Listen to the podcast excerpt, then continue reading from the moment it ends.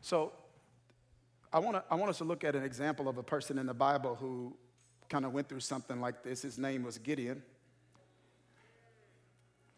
And uh, I want to read Judges chapter 6, verses 12 through 16. I'm reading from the New International Version. And um, this is what it says it says, When the angel of the Lord appeared to Gideon, he said, The Lord is with you, mighty warrior. Pardon me, Gideon replied, but if the Lord is with us, why has all this happened to us? Where are all his wonders that our ancestors told us about when they said, Did not the Lord bring us up out of Egypt? But now the Lord has abandoned us and given us into the hand of Midian. The Lord turned to him and said, Go in the strength you have and save Israel out of Midian's hand.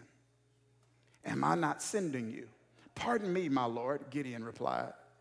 But how can I save Israel? My clan is the weakest in Manasseh, and I'm the least in my family. The Lord answered, I will be with you, and you will strike down all the Midianites, leaving none alive. This is the reading of God's word. I want to tag a title to this text. This is your affirmation, this is your declaration in this season. Here it is. This means war.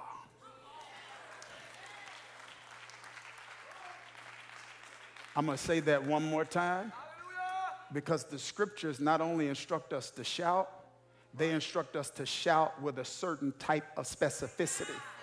Shout unto God with a voice of triumph. I'm going to say the title one more time because victory has a sound. I'm not talking about noise, victory has a sound. So I'm going to say this one more time, and I want to hear a sound of victory tonight. This means war.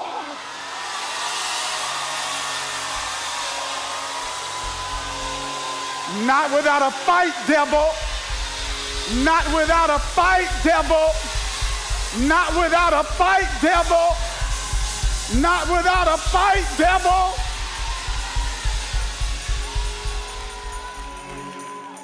This means war.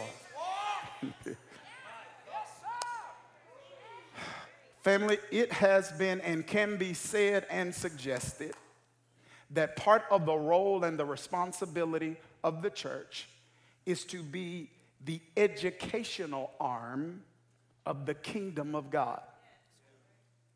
I'm not saying that a church is a school. I am saying that a church has educational and not just inspirational responsibility. Got me? If a church is simply inspirational but not educational, they are not faithfully fulfilling what some biblical historians call the Great Commission. See, Alan Hirsch puts it this way God's church doesn't have a mission. God's mission has a church. That He knows what He wants to do. The church doesn't determine what we do. He knows what He wants to do, and He has given the church the assignment to make disciples, apprentices, to teach people how to live the King's way. And I can say, because I can't speak for the church all over the world, my experience with the church has been in the West and in America. I can say that to a degree, we've attempted to carry out that responsibility. We've taught you how to serve, we've taught you how to sow, we've taught you how to shout. But there is an area that is equally important but often overlooked. We've taught you to serve. We've taught you to sow. We've taught you to shout. But we have not taught you how to fight.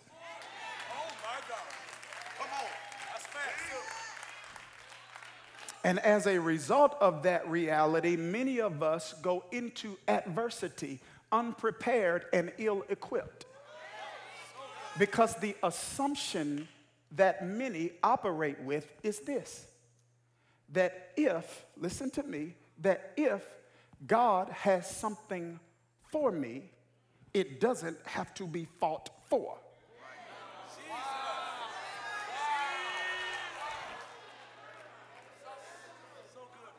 And I came today to tell you the entire book of Judges, which is a book about conquest. It is the Old Testament equivalent to the book of Ephesians. It is a book that is intended to transition you from prophetic announcement to prophetic fulfillment. It's a book that exists to teach you from just singing about it to walking in it. it did you hear what I'm saying? Yeah, it, it's a book that's in, intended to shift you from a, watch this, from a it's about to season to it already has season. It, it's a book about conquest and the possession of what God promised.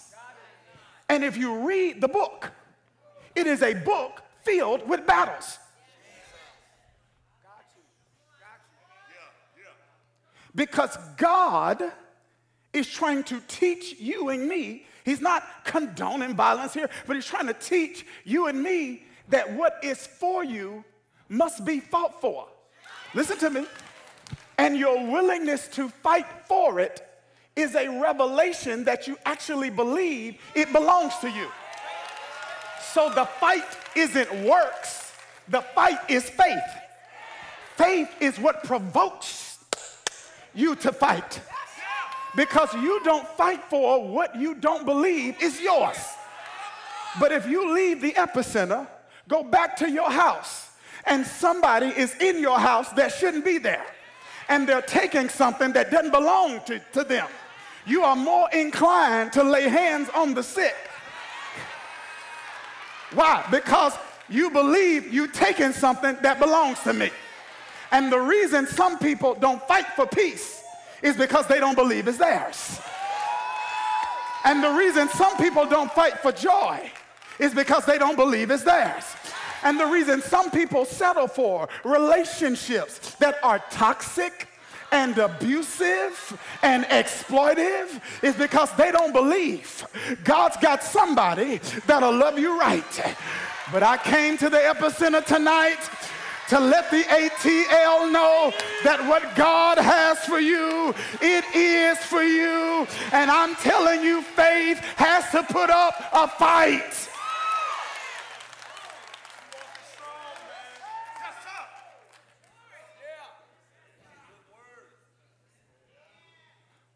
So there's something that we need. We need, listen to me, we need to be taught more than aptitude. We need to be taught attitude.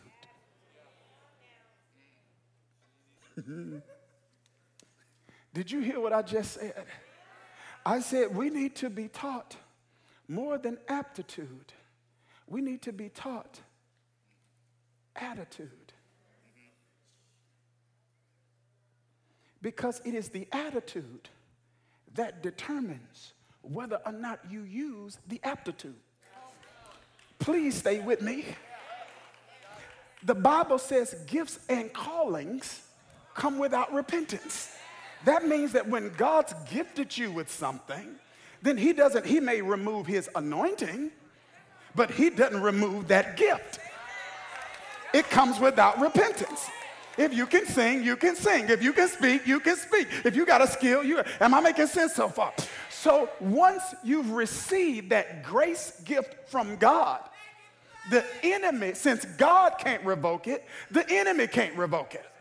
So the only way he can render it useless is to talk you into not using it.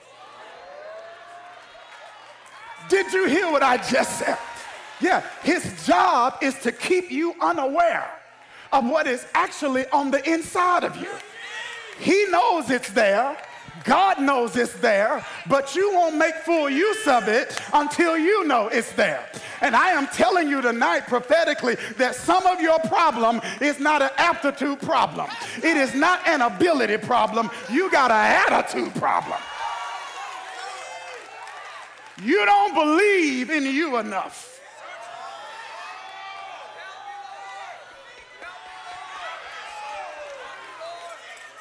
What do you mean, Pastor Darius? I don't believe in me enough. I believe in God. Well, in Numbers 13, when the Israelites tried to possess the promised land, they believed in God too. But they missed the promise not because they didn't believe the right thing about God. They couldn't go in the promised land because they didn't believe the right thing about them. Oh, I'm in the Bible. They said, We are as grasshoppers. Their problem was not how the enemy saw them. Their problem was not how God saw them. Their problem was how they saw themselves. I'm coming to get you tonight, though, because there's a you on the inside of you, and God's getting ready to pull them out. He's getting ready to pull her out.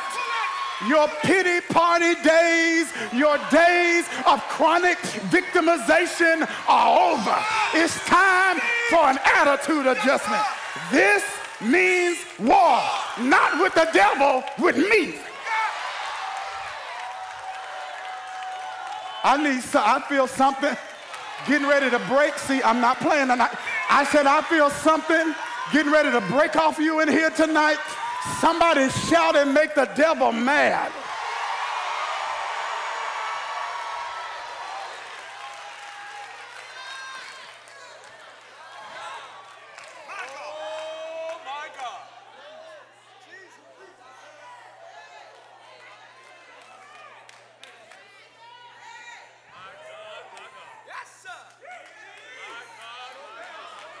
Everything I'm teaching is exemplified, it is seen, it's personified in Jesus.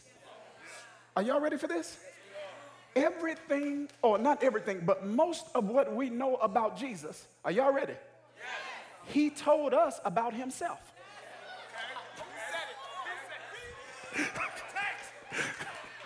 Did you hear what I just said? I said most of what we know about Jesus he said about himself. He's the one that said, I'm the way.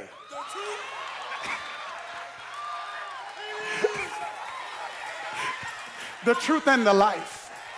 No one comes to the Father except through me. Who said that? Jesus. Who was he talking about? Himself. So if Jesus is the epitome of meekness and lowliness, yet he still can articulate the authenticity of who he is, why are you walking around talking about what you can't do?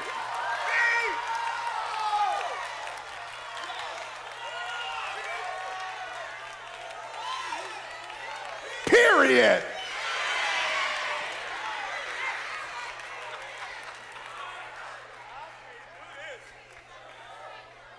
He said that. He said it.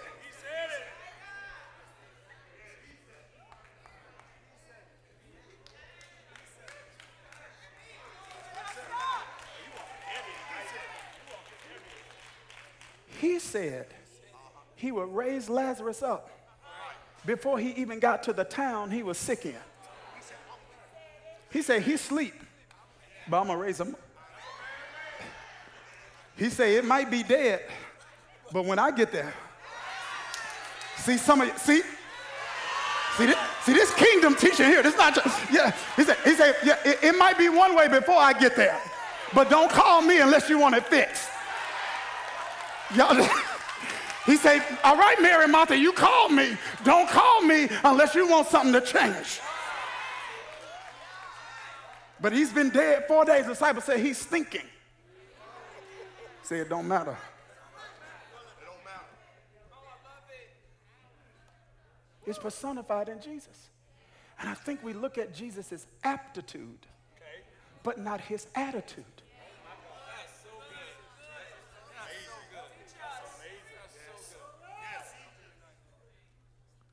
And I am sharing with you the importance of this because without the attitude, he does not release utilize and make full use of The aptitude.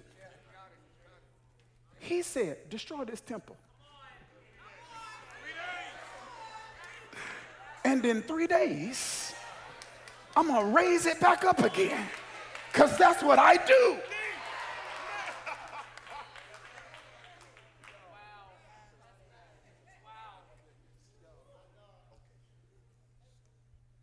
And there, listen, throughout scripture, there are two dominant, dominant animal metaphors. When you see animals, right, being used in the Bible, animals are examples of personality traits and character types, right? So, how many have heard the scripture, don't be unequally yoked? Okay, so Paul uses that in the New Testament, right? But the language comes from the Old Testament, where Israel's instructed agriculturally don't put an ox and a donkey underneath the same yoke.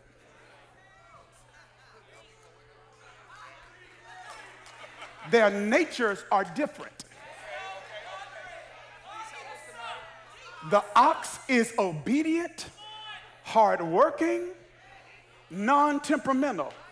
The donkey is stubborn, unpredictable, moody, and temperamental. And so Israel is instructed don't yoke up an ox and a donkey, because when the master calls you forward, the ox is going to want to come. But the donkey, are you hearing what I'm saying? So when you see animal metaphors, they're, they're like attitude, right? Be wise as a serpent, humble as a dove. All right, listen to me now. Can I teach this tonight? Y'all okay? All right, here it is. Here it is. Here it is. There are two animal metaphors that are used dominantly to describe Jesus. One of them is overemphasized, not incorrectly, but it's overemphasized. Because that metaphor is the lamb. Lamb that was slain from the foundation of the world. Lamb speaking to his docile nature, meek, non aggressive. And that's, that's important. That's not incorrect. But if you stop there, it's incomplete. Because that's not the only animal the Bible uses to describe Jesus. Yes, he's called the lamb, but Revelation calls him the lion from the tribe of Judah. Did you hear what I just said? And I am telling you that the lion speaks to his assertiveness and his strength and his tenacity and his resilience. Look at me. The lamb went to the cross, but the lion is what came out of the grave. And there are some of us that are staying in tombs longer than we have to because you know how to be a lamb. But in 2021, God's trying to teach you how to be a lion. Let me hear some lions roar tonight.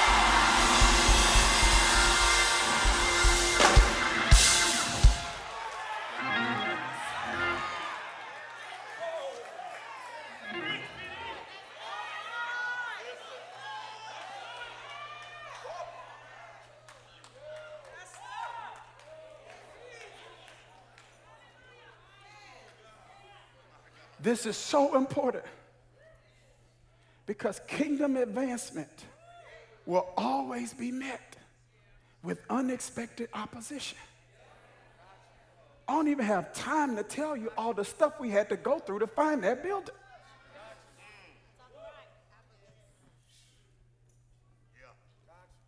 It's not just aptitude, it's attitude. Attitude says, look again. Okay, let me let me go to this side. I just want to find who's free. Attitude say apply again. Attitude say call them again. Attitude say just pull up on him. Yeah. Attitude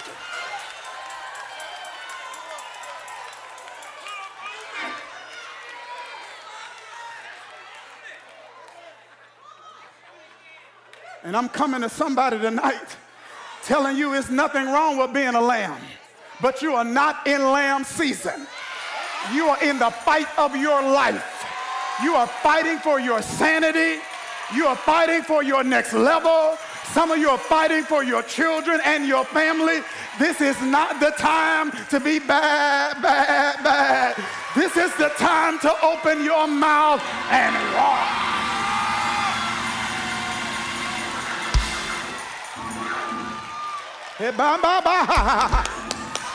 Glory.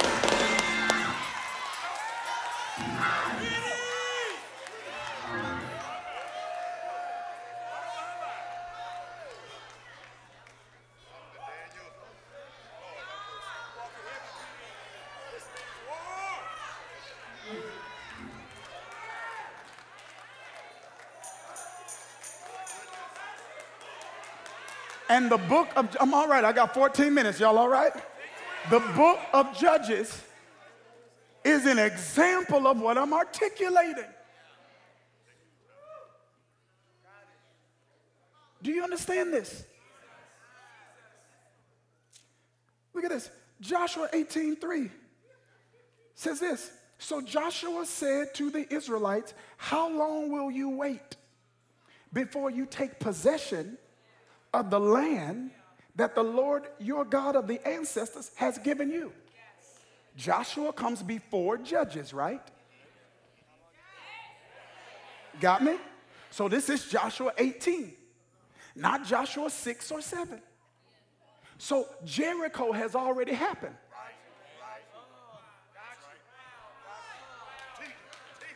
So they got one city that was in the promised land. But God didn't promise them a city. Y'all miss what I just said. Jericho wasn't the whole country. Jericho was just the first city in the promised land. The land represents the promised life, right? It represents the life that's available to us in Christ. So, them taking one city is not the equivalent of taking the whole land. So, they take a city and get satisfied.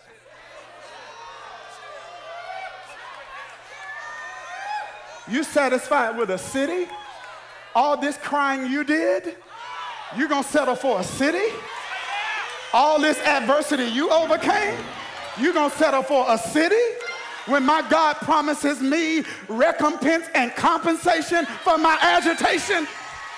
I don't want a city. Let me see if I got any old school churchgoers in here. Lord, I'm running.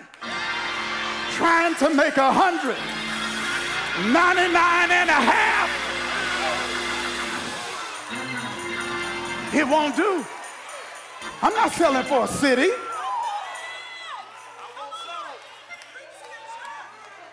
He promised me the land.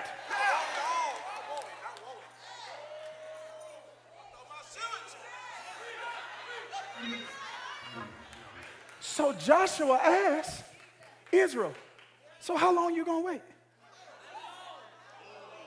You gotta. He asked them, how long you gonna wait? He didn't say God's waiting on you, waiting on God. He didn't say that. He said, How long you gonna wait? Because God's gonna let you live on whatever level you settle for.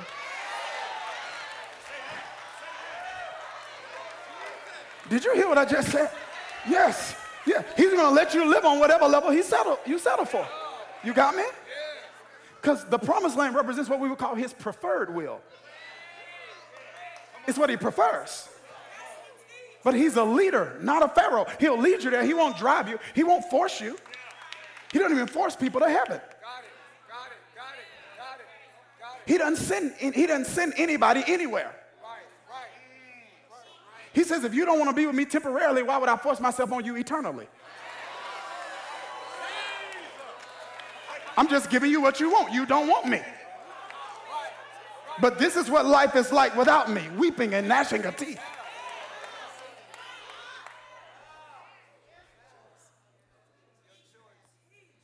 He said, How long you going to wait?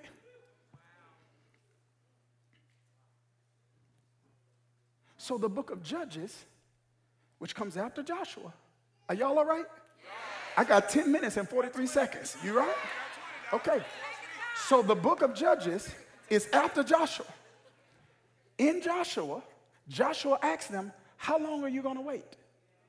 And then Judges begins with this. Are y'all ready for this? It begins with now after the death of Joshua. What do you do when your motivator dies? Hey, what do you do when your encourager dies? Not dies literally, but dies out of your life. What, what, what do you do when the ones or the people or the systems or the structure that you've been dependent on and relying on die? It says, now after the death of Joshua, Israel asks, okay, now who shall go up first against us, um, for us to fight against the Canaanites? Because if Moses was here, he would tell us. If Joshua was here, he would tell us. So now, instead of going to people, I got to go to God. Because the person I would call, I can't call now. And the person I would text, I can't text now. And the person that would tell me to do, can't tell me what to do, can't speak into my life in this season that I'm in.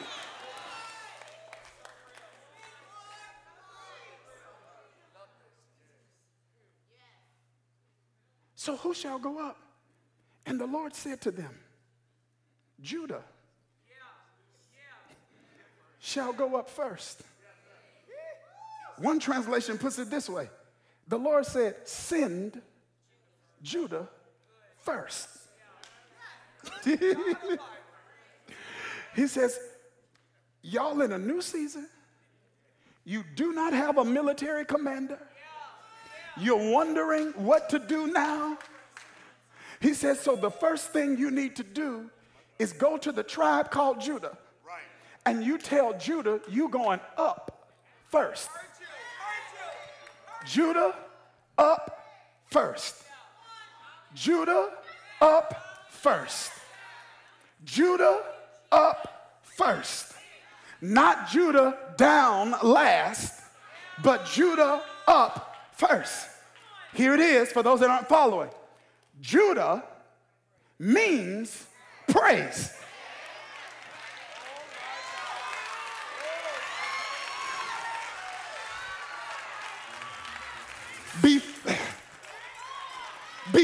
They even fight the battle, God says your battle strategy has to be send Judah first.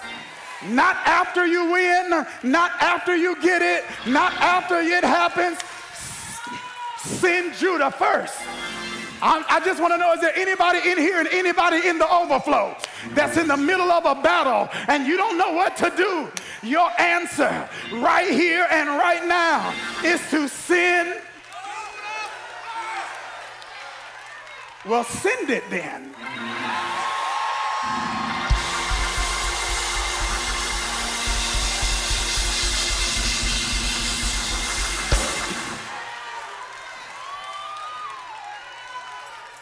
Now, I'm analytical, right? I'm analytical. That's the way God wired me. That's a whole nother sermon, too, because you need to stop apologizing for your wiring. I've been wired for a work. I'm not apolo- I don't apologize because I'm introverted. I like to read. So my church benefits from my introversion.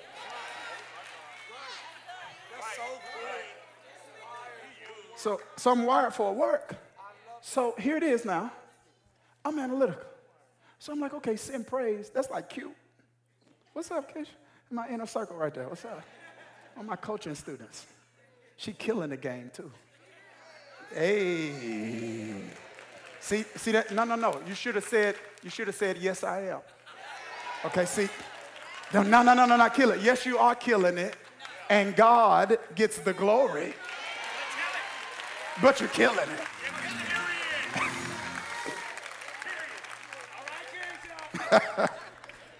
here, it is now.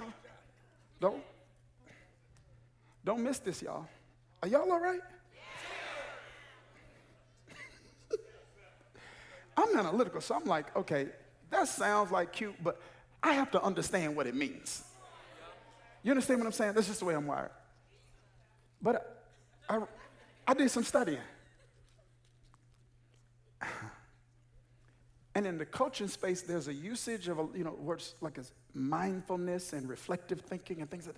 So praise is an expression of gratitude.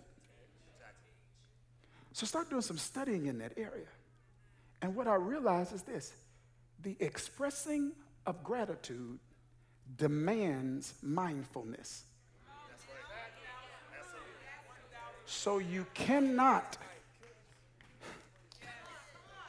express gratitude without filling your mind with that that you're grateful for. Did you hear what I just said? So when he's saying, when he's encouraging us to give God praise, it's not because God needs to hear it. It's because we need to do it. I'm not praising God because he needs to be reminded of who he is. But I'm praising God because every time I praise him, I remind myself of who he is. So this is why the text says, send Judah first, because every now and then you got to remind yourself, he brought me through the Red Sea. He brought me through Jericho walls and he's going to bring me through this situation.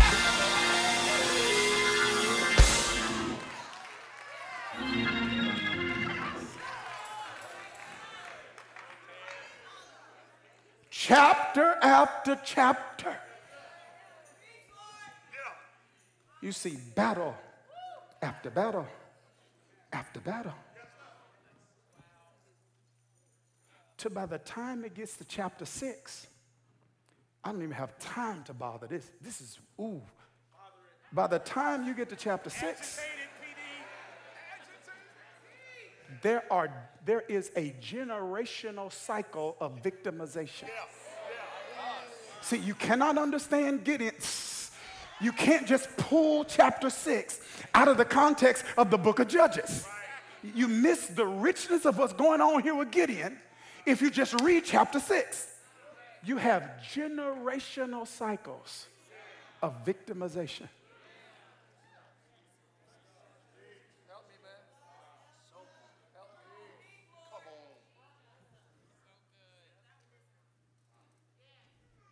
Because Israel deals with enemy after enemy after enemy.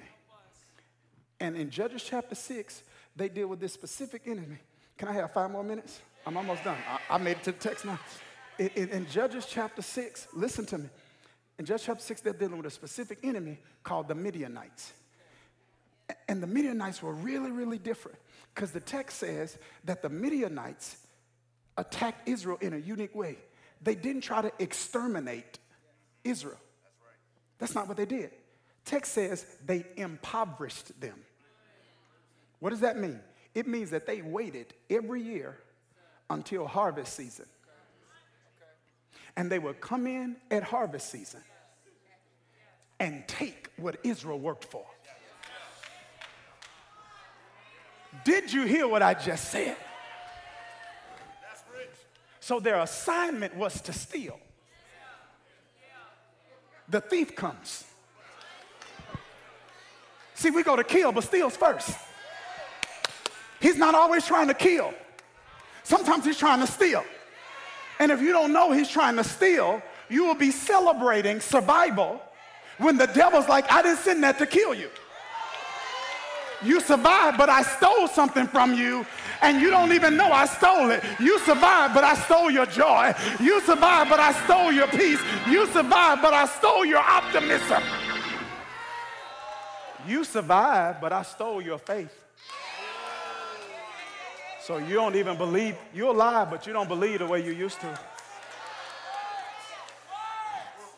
I feel something breaking off people's minds. I, I, did you? Uh-uh. I feel the Holy Spirit doing surgery in this place tonight.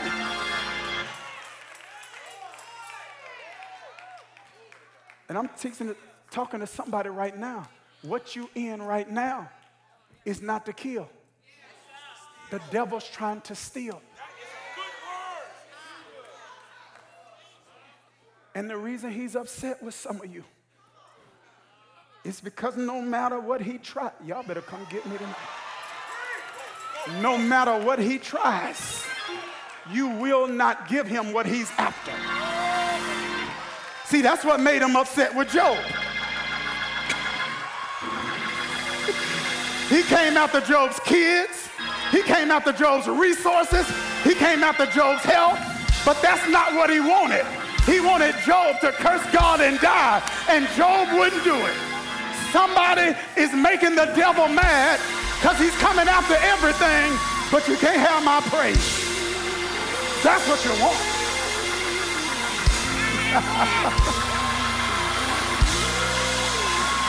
you want my praise.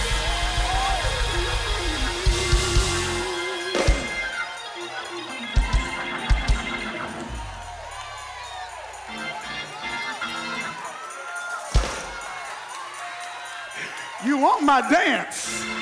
You want my hallelujah. So you keep messing with my relationship, but you're not going to get what you're after. Because when I think, I got to go, of the goodness of Jesus and all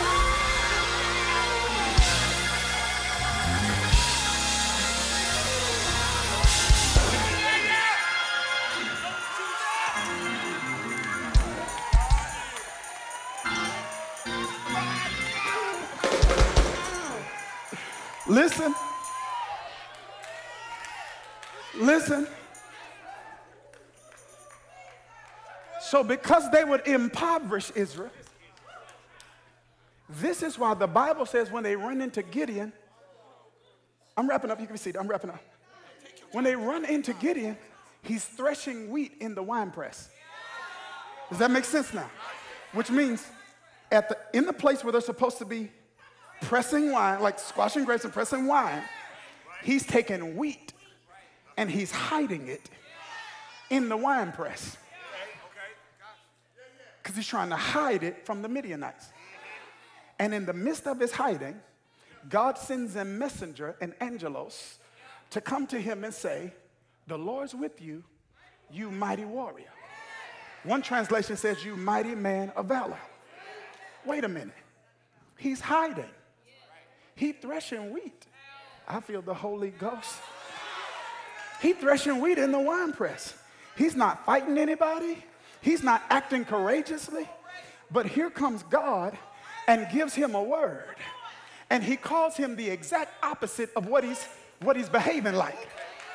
Listen to me now. This is about to be different. This kingdom, not church. Your behavior is lying to you.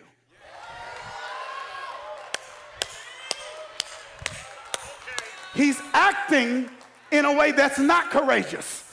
But God looks past the fruit of that behavior and calls out the Gideon that's behind it and say, even though you're acting fearful, there's a mighty warrior in you.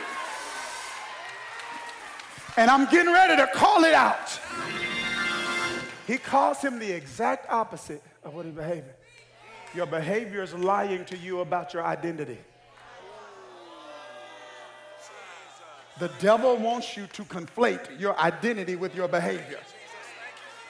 He wants you to speak that over yourself. I am weak. I am a liar. Nobody, come on. Because, are, y'all following me? God didn't give him a sword.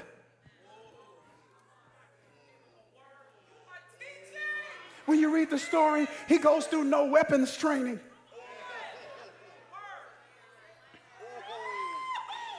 Because he said, You got the aptitude. I, I don't have to send you through six weeks of training on how to use a sword because the aptitude's not your problem.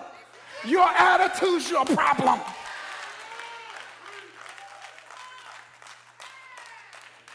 Listen to me. So he says, Gideon says, well, if the Lord's with us, I'm done, Tario, then why, why has all this happened to us?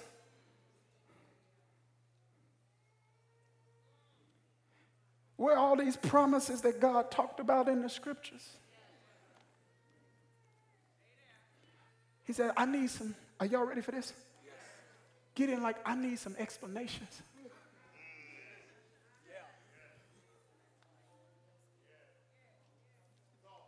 I need it.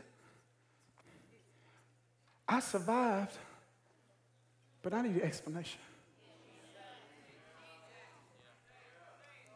I made it through, but I'm still trying to figure out why I went through.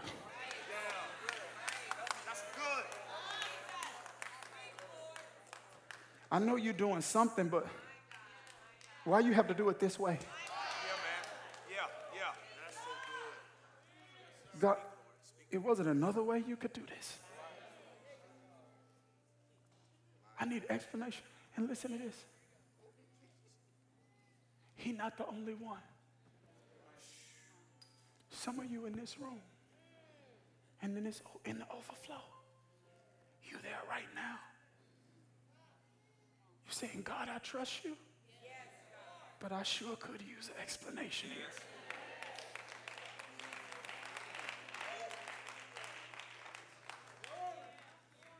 I know you're doing something. But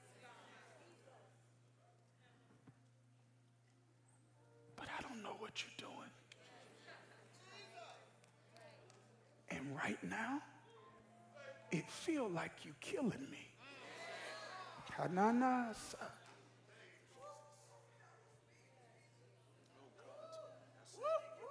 Every year you let these Midianites come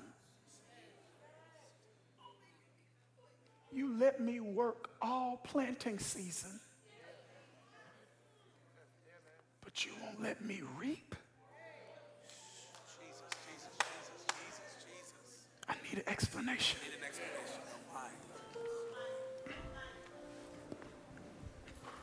And the reason we want explanations is because we think, me included, we think that an explanation will give me closure.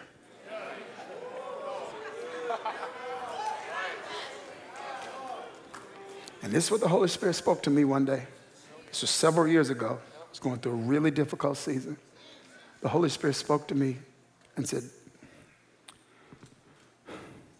If you needed an explanation to get closure, I would give it to you.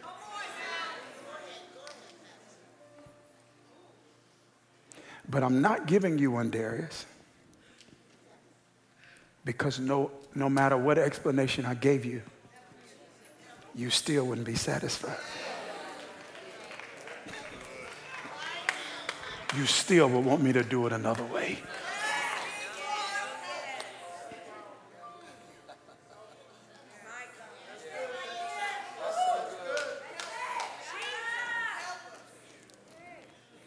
So listen to what Gideon says. This is so powerful. He says, You can't be sending me. How can I save Israel? My clan is the weakest in Manasseh, and I'm the least in my family. Where did you get that from, Gideon? Who told you that? There's a whole nation waiting on you to recognize who you are.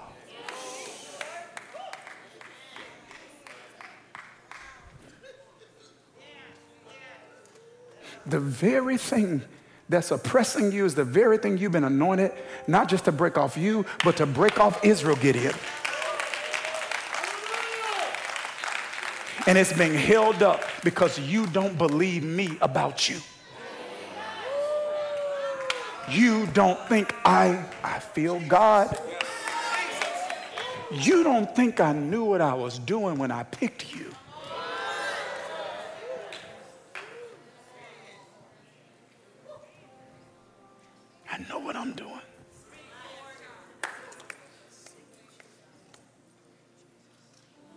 The Lord says to Gideon, I'll be with you.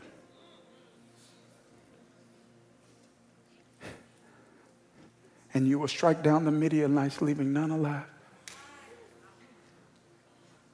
He said, I'll be with you. I'm the weakest and the least.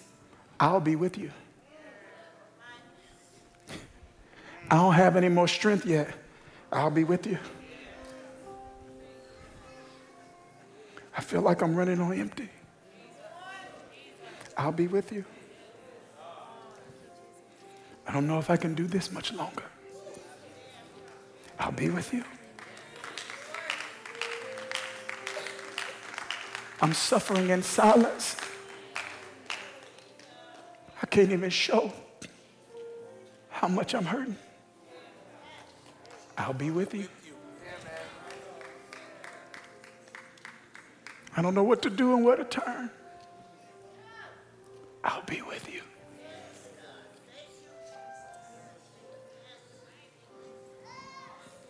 The real war was not the war with the Midianites. The real war was the war Gideon was having himself. I came for Gideon's tonight.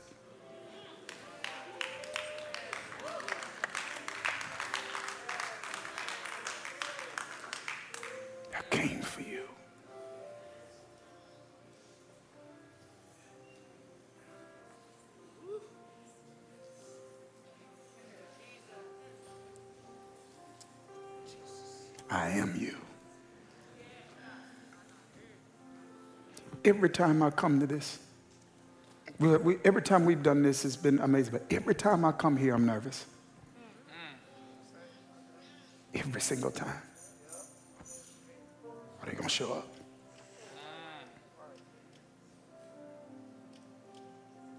Every time I feel like God tells me to do something, I wonder, can I do it?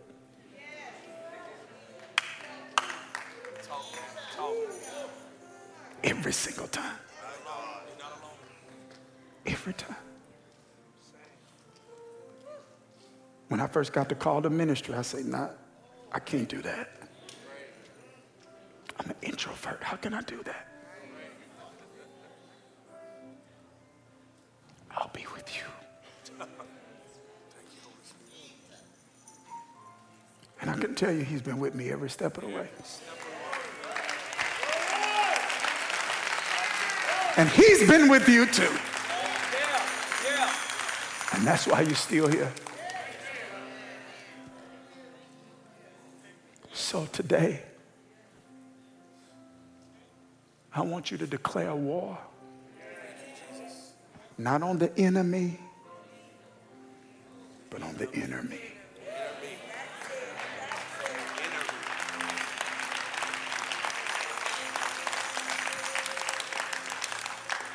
Hand of God on your life. Provision of God coming into your life. The favor of God surrounding your life. Lord, I don't have time. But if I had Gideon in front of me and I was coaching him, I'd ask him, You said you're the weakest. Who told you that?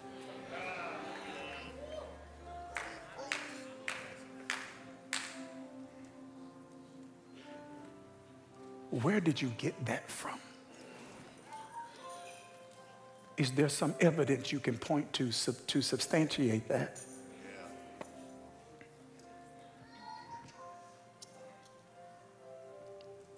Because the devil is a liar. Think about it. He can't tell the truth.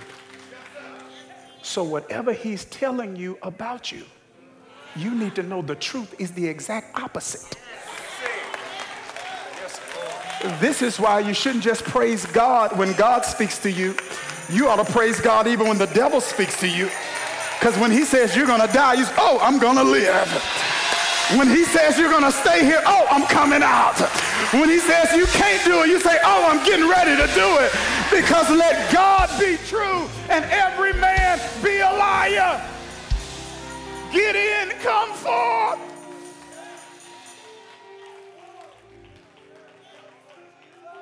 Come forth.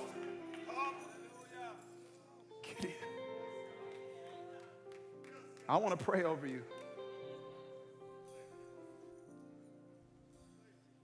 I'm praying for miracles tonight. And sometimes miracles show up, watch this. They show up simply in the form of acceleration. I think we missed that. Acceleration. It's when God says, this typically takes longer. But for you, I'm doing it swiftly. Because you're in a season where I need to break this off you now. Now, now, now, now, now, now, now, now, now.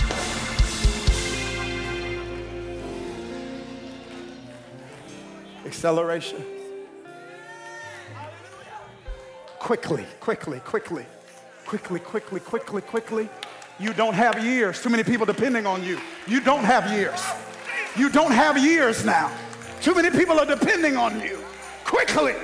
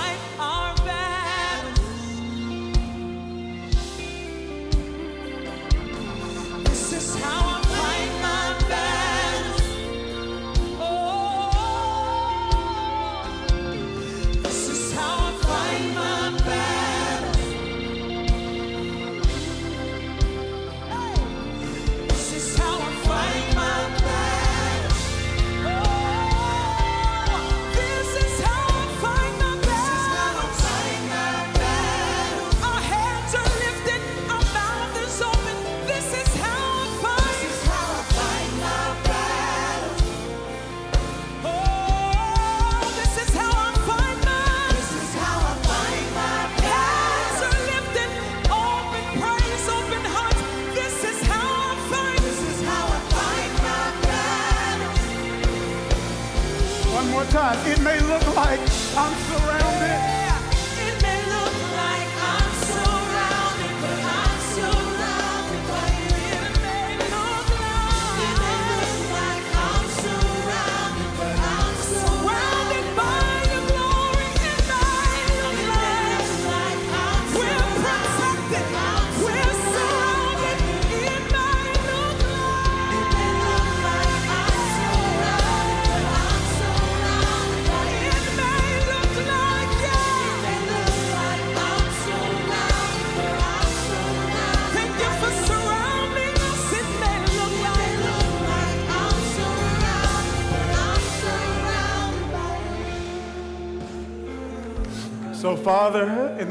Of Jesus,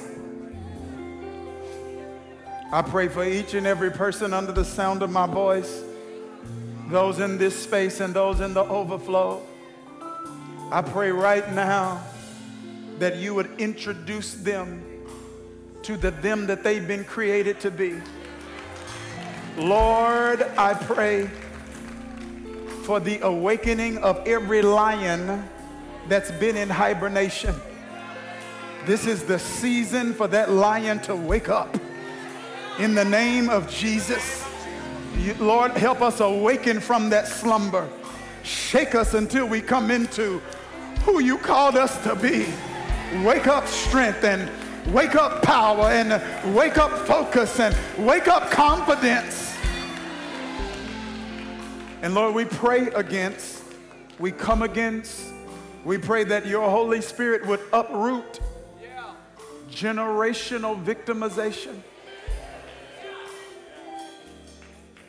disparaging words that are still lodged in the hearts of your people that cause them to see themselves as less than you've called and created them to be. I pray for supernatural heart healing.